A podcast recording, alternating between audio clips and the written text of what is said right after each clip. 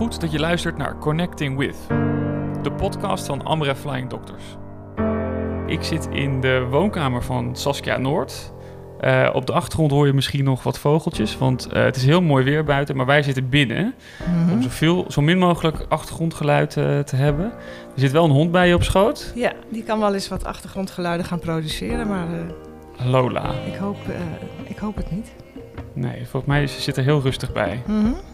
Uh, ik zal eventjes uh, een wat betere introductie uh, geven. mijn naam is Joost Bastmeijer. Ik ben fotojournalist. Ik woon in Nairobi.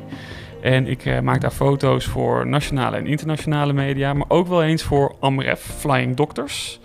En nu zit ik eventjes vast in Nederland, want ik kan Kenia niet in. tegenover mij zit dus, je hoorde er net al, Saskia Noord. Zij is schrijver van bestseller boeken die jullie misschien allemaal wel hebben gelezen. En mijn eerste vraag was eigenlijk aan jou: hoe gaat het met jou in tijden van corona? Ja, nou, het gaat goed. Ik heb geen corona gehad. Ik ben er ook niet heel bang voor, maar ik werk natuurlijk altijd alleen thuis. Mm -hmm. Dus uh, mijn uh, hoogtepunten zijn uh, boodschappen doen en af en toe wat vrienden in de tuin ontvangen. En ik ga ook wel naar mijn ouders, maar verder ben ik niet heel erg getroffen, want iedereen wil columns en stukken over hoe het leven eruit ziet van een schrijver ja. in coronatijd. Dus ik heb eigenlijk best veel werk. Ja. En ik ben ook gezond, dus ik kan niet beter. Mag nee, niet klagen. Helemaal niet. Hey, wij kennen jou natuurlijk als een van de uh, succesvolste Nederlandse schrijvers. Uh, maar je bent ook al een tijdje ambassadeur van Amref Flying mm -hmm. Doctors. Wat heeft je bewogen om ambassadeur van Amref te worden? Nou, dat is een beetje een samenloop van dingen. Ik heb uh, met mijn dochter een documentaire gezien, waarvan ik dus nu de naam ben vergeten. Maar in ieder geval ging het over de ERP, en dat is de alternatieve uh, ritueel uh, van meisjes tot vrouw, zonder besnijdenis. En dat maakte enorme indruk op mij. en tegelijkertijd werd ik gepolst door Amref. En toen dacht ik, uh, ja, ik ben niet heel spiritueel, maar ik dacht wel, het is wel heel bijzonder dat dat zo samenkomt. En ik trok me dat lot van die meisjes ook enorm aan, omdat, uh, nou ja, goed, ik denk dat iedere vrouw er niet aan moet denken dat zoiets gebeurt met je lichaam. En ik ben een enorme vechter voor vrouwelijke beschikking over je eigen lichaam en vrouwenrechten. Dus ja, ik kon niet anders dan dat doen.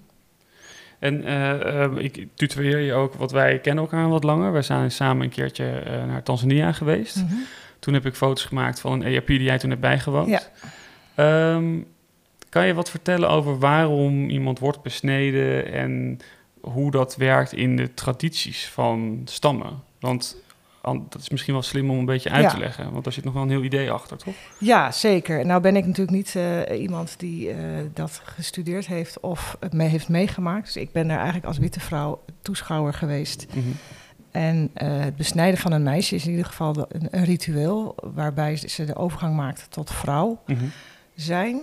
En op het moment dat ze besneden is... kan ze worden uitgehuwelijkt ja. aan een, een, een moraal een man. Mm -hmm. Van de um, stam. En die, uh, uh, dat gebeurt in, zeg maar massaal. Dus die meisjes worden allemaal tegelijk besneden. Dat is ook een soort feest. En mm -hmm. die Moraans komen ze dan halen. En dat, uh, ja, waarom doen ze dat precies? Dat heeft toch te maken met hun idee van hygiëne en, en maagdelijkheid. Ja. Ik kan me toen ook nog herinneren dat je een vrouw toen hebt gesproken die zei dat ze eigenlijk niet wist dat het slecht was. En dat zei ook altijd. Zij was de besnijdster, toch? Ja, zij was precies, degene die ja. die besnijdenis ja. deed. En die eigenlijk zei van, ja, wij wisten niet beter dan dat dat goed was. Of dat we dachten dat het goed was. Ja, het, het, heeft natuurlijk, het is natuurlijk een soort. Uh, bedoel, het, zij hebben dat uh, door de eeuwen heen gedacht. En overigens niet alleen zij. Er zijn over de hele wereld heel veel landen waar dit gebeurt. Mm -hmm. En uh, ze, ze, zijn ervan overtuigd dat ze hier hun dochters een dienst mee bewijzen. Omdat als je dat niet hebt gedaan, wil geen man jou huwen. Dus je, feitelijk uh, bewijs je jouw dochter een dienst ja. door dit te doen. Ja. En uh, ik denk niet dat, dat geldt ook voor deze vrouw. Ze kon natuurlijk wel zien dat het pijn deed. En er gingen ook me meisjes aan dood. Maar um, de meesten overleefden het en gingen daarna trouwen en kregen baby's. En uh, zij heeft altijd geloofd dat dat een goed ritueel was. Ja. Uh, dat, dat heeft uh, Amref moeten vertellen. dat dat niet zo'n goed ritueel is. Kan je me vertellen waarom dat moet stoppen? Ja, nou ja, ik denk dat het voor ons allemaal heel erg duidelijk is waarom dat moet stoppen. Het is uh, gevaarlijk. Het is uh, ja, een ontzettende schending van je, van je recht als, als mens en vrouw. En um, al deze meisjes gaan daarna niet meer naar school, worden uitgehuwelijkt, ze raken uit het zicht, ze krijgen te jong baby's. Die bevallingen gaan natuurlijk niet altijd heel erg prettig als dat besneden is. Ze hebben altijd pijn, pijn bij seks.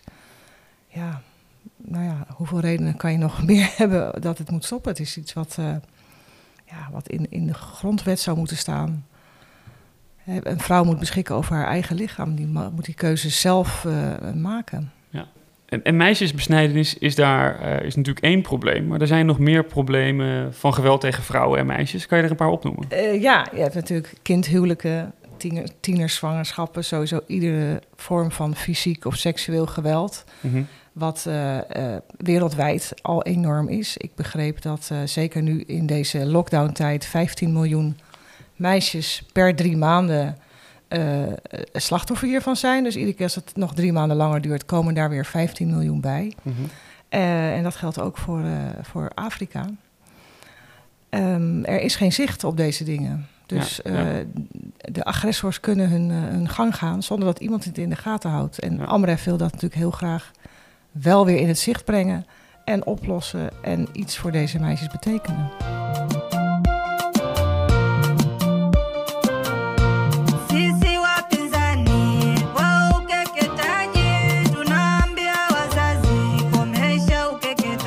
Tunapoendelea kupambana na janga hili la korona, wasichana wetu wako katika hali ya hatari ya uwezekano wa ukeketaji. Kan je me vertellen wat hier werd gezegd? Uh, ja, ik spreek echt vloeiend Swahili. Nee, het was in het Swahili, dus ik kan uh, dat niet verstaan. Mm -hmm. Ik kan, kon uh, wel het woord corona verstaan. Ja. Dit is de manier waarop Amref met een lokale radiozender um, ja, zoveel mogelijk mensen probeert te bereiken en te vertellen wat ze kunnen doen om te voorkomen dat ze besmet raken. Uh, ja, dat gaat uh, over handen wassen, uh, dat gaat over afstand houden. Um, en de symptomen uiteraard van corona. Mm -hmm. Maar in de, via deze radiozender worden ook, hopen ze ook meisjes te bereiken. Ja. En hen te vertellen wat zij kunnen doen mm -hmm. tegen dit geweld of tegen besnijdenis, waar ze heen kunnen, wat voor een lokaal nummer kunnen bellen. Een van de mensen die dit programma maakt uh, is Talasso. Mm -hmm. uh, ik sprak eerder met haar en zij vertelde mij haar verhaal. First of all, let me give you a brief introduction. Uh, tell you more about me. Um, Talasso, I'm 26 years old. I was cut when I was only six years old. From the pain and the trauma that I experienced while undergoing cut, I decided to stand for the rights of girls. I never wanted any other girl to go through what I went through. One of the best activity that we're doing currently, the activity that can reach to thousands and thousands of people is um, sensitizing community members through local media like radio station. Radio station can be accessed by anyone from yeah. the community members and uh, it's uh, cheap and available because for the radio gadgets you can easily get them even in the shop at a cheaper price. So we've resorted to that because uh, it's cheaper and uh, it's not expensive like TV. Of course, not everyone can afford uh, to watch TV or even to buy one. At least we're reaching a lot of people through radio program and uh, we're talking to parents like we're moving step forward because we're telling them that despite not being on the ground, despite the lockdown, we are still watching. We are the eyes of those young girls and we are ready to protect them no matter what. Jij hebt uh, bijvoorbeeld toen we samen in Tanzania waren, veel meisjes ontmoet uh, die zich zoals Talasso inzetten om geweld tegen vrouwen proberen tegen te gaan. Wat is je het meest bijgebleven? Nou, de enorme moed en kracht en uh, uh, vastberadenheid van deze vrouwen om dit uh, voor de nieuwe generatie op te lossen en, en, en te werken naar een besnijdenisvrije wereld. Ja. zij gunnen de nieuwe generatie een, een andere, in ieder geval, ja, lichaam en leven dan zij hebben gehad. Want veel zijn inderdaad zelf besneden. En hebben daarna besloten, ja, ik ga mijn leven in dienst stellen van het voorkomen hiervan. Ja, ik uh, interviewde uh, laatst uh, samen met Afrika-correspondent Saskia Houttuin vijf artsen in Tanzania. Zij maken zich allemaal ook heel veel zorgen over het coronavirus. Maar ze zeiden ook dat de indirecte gevolgen van het virus niet te overzien zijn. Mm -hmm. Zo komen er bijvoorbeeld veel mensen met ernstige kwalen niet meer naar het ziekenhuis toe. Uh, Talasso vertelde me ook dat zij dat in het noorden van Kenia ook veel ziet. Mm, the corona disease has set everything back. I really feel bad about it. I really, really, it has really broken my heart because that is taking us back to where we started. Cutting us now is like the work that we've previously done, protecting many girls, saving many girls from female genital mutilation and uh, early marriages. Now it's like we've done zero work because parents are taking advantage of this crisis. Actually, children are more exposed to violence when they stay with their parents. For young girls, they are forced to undergo female genital mutilation. And currently, as we are speaking, FGM is on high rise because of this COVID 19. And uh, they think that uh, the likes of Talasso are no longer gathering people together. So there is no need of uh, protecting us from female genital mutilation. They have resorted, resorted to cutting them. Um, wat je ook al aan het verhaal van Talasso hoorde, is dat het dus erg lastig is um, voor mensen van Amref Flying Doctors om bij mensen over de vloer te komen. Hoe zorgt Amref er nu voor in Afrika om toch mensen te bereiken? Uh, nou ja, in ieder geval deze uh, lokale radiozender um, ja. besturen en sponsoren. En alle champions die daar werken. En champions zijn eigenlijk mensen uit de gemeenschap zelf. Die zich uh, hebben onderscheiden door mm -hmm. hun vastberadenheid om, om het beter te maken ja. dan het is. Want Talasso is door, ook zo'n zo ja, champion. champion. Ja. De, de champions en de lokale zorgverleners gaan nog steeds wel van dorp naar dorp. Zoveel mogelijk als mm -hmm. ze daar kunnen komen probeerden ze één op één nog wel uh, nou ja, te praten en de boel een beetje in de gaten te houden. Maar dat is natuurlijk heel moeilijk in de lockdown-tijd. Dus ze hebben besloten om, uh, om heel veel focus te leggen op, op radio. En de champions via radio voorlichting te laten geven over corona, over tienerzwangerschappen, over vrouwenbesnijdenis, steeds weer andere onderwerpen. Want radio heeft bijna iedereen. Het is een beetje hetzelfde als wij ook in Europa, ik denk wat wereldwijd is, dat alles, uh, hè, de kinderen gaan niet meer naar school, dus alles is een beetje uit het zicht uh, ontrokken. Mm -hmm. Alleen in Afrika is dat gewoon vele malen groter ja. dan hier. Ja. Maar het is iets wat de hele wereld gaat uh, merken dat de gevolgen van de lockdown en deze pandemie misschien nog wel veel dodelijker en gevaarlijker zijn dan de pandemie zelf. De bevolking heeft heel veel vertrouwen in Amref. Dus die luisteren ook naar deze programma's. Waarom is het werk van uh, die community champions zo belangrijk volgens jou? Uh, die community champions die komen uit de community. Dus die hebben uh, ja, gevoel voor.